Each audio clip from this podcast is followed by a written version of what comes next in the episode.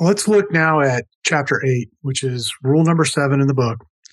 And this is really, I think, maybe one of the best and, and, most important mindsets that you share in the book. You must plan for the worst case scenario. And this is all about the idea of risk. So, what is risk control? What is risk avoidance? What's the difference between the two? If you work on a 1099 or own your own business, you're a risk taker. And I love risk. I think people should take more risk, but you got to take the right kind of risk, you know, and it's just a simple thinking exercise that and discipline that I feel that if you practice before you enter any situation, always ask yourself, what's the best case scenario? What is my aim? And then what's the worst case scenario?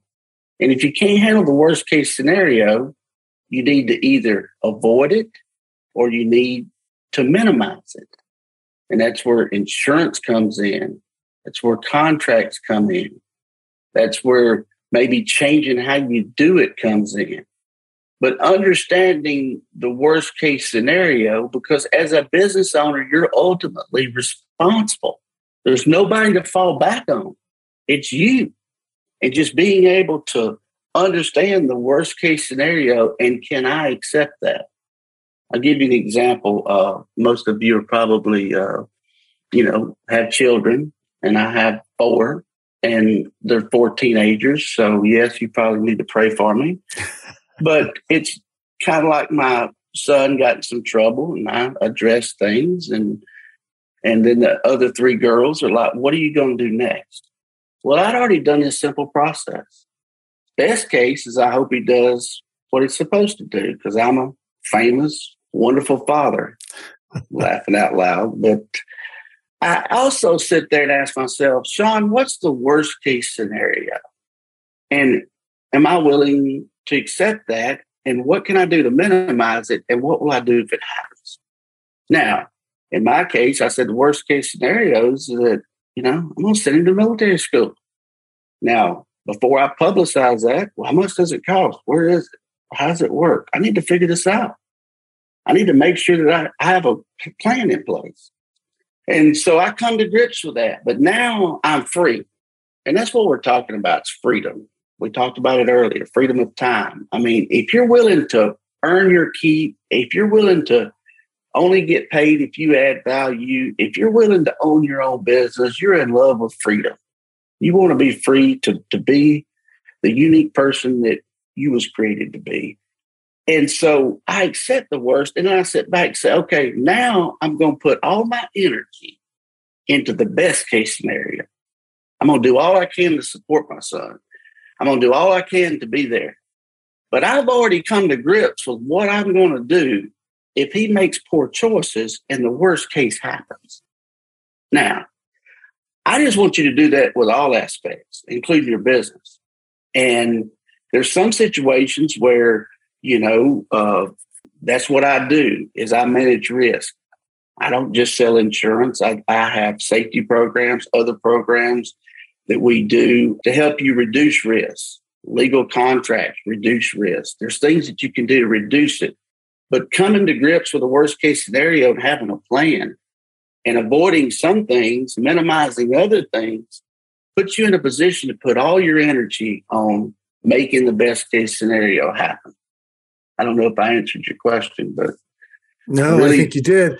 I, you know what I love about that question of, you know, what's the worst thing that could happen? What's the worst case scenario? Early in my entrepreneurial career, uh, I was in my 20s, had a CFO. She was in her 20s. She was younger than me. We didn't know at the time really what we were doing.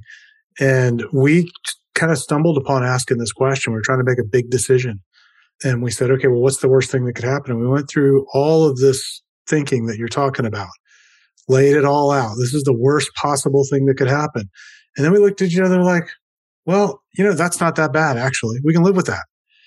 And exactly what you said happened. It freed us up to now go after a really big opportunity and not worry about all the bad things that might be in the back of our mind because we'd already worked out the worst thing that could happen. We already knew how we were going to handle it. I think this is this is almost the secret to growing the business is to first kind of build the wall around what's the worst case scenario that you can handle. And as long as you're okay with that, then you can really reach and strive and and take you know take risks out there because you've mitigated for for the worst thing that could happen. I think this is really important. Yeah, and, and it even works on calling on customers. You know, what's the worst thing that could happen is they say no. They tell me to leave the office. Tell me they don't want to talk to me. Am I okay with that? Yes. What's the best thing can happen? They can become a client and I can add value and get paid and you know have a lifelong relationship with them. So, you know, the difference in people I've discovered, you know, when when I was a kid, you know, I thought I was educated and you know, I felt out of high school, so education become important to me because I couldn't pass the graduation exam, so it became really important. But nothing would make me madder than to see somebody dumber than me making more money than me. And in my 20s, I really struggled with that. I struggled with the fact that these people are not as smart as I am but they're making a whole lot more money than I am. They go to order food. They don't look at the right side of the menu to see what things cost. They look at the menu to see what they want and they order.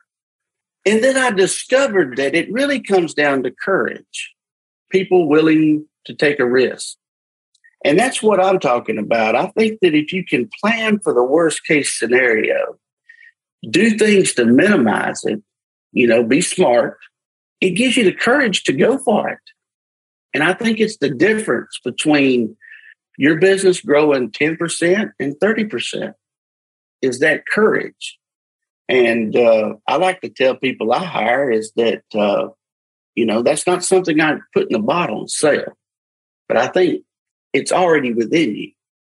And I think that looking at best case, worst case, what can I do to minimize it will free you up to use all the courage available to you.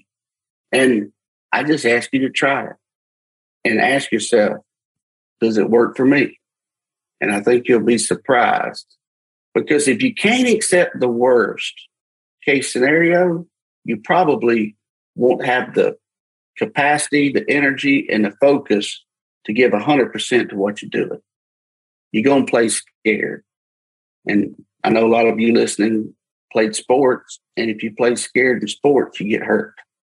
And that's the way it is in business. If you play scared, you know, you're going to not give your best. And so uh, I just ask that you give it a try.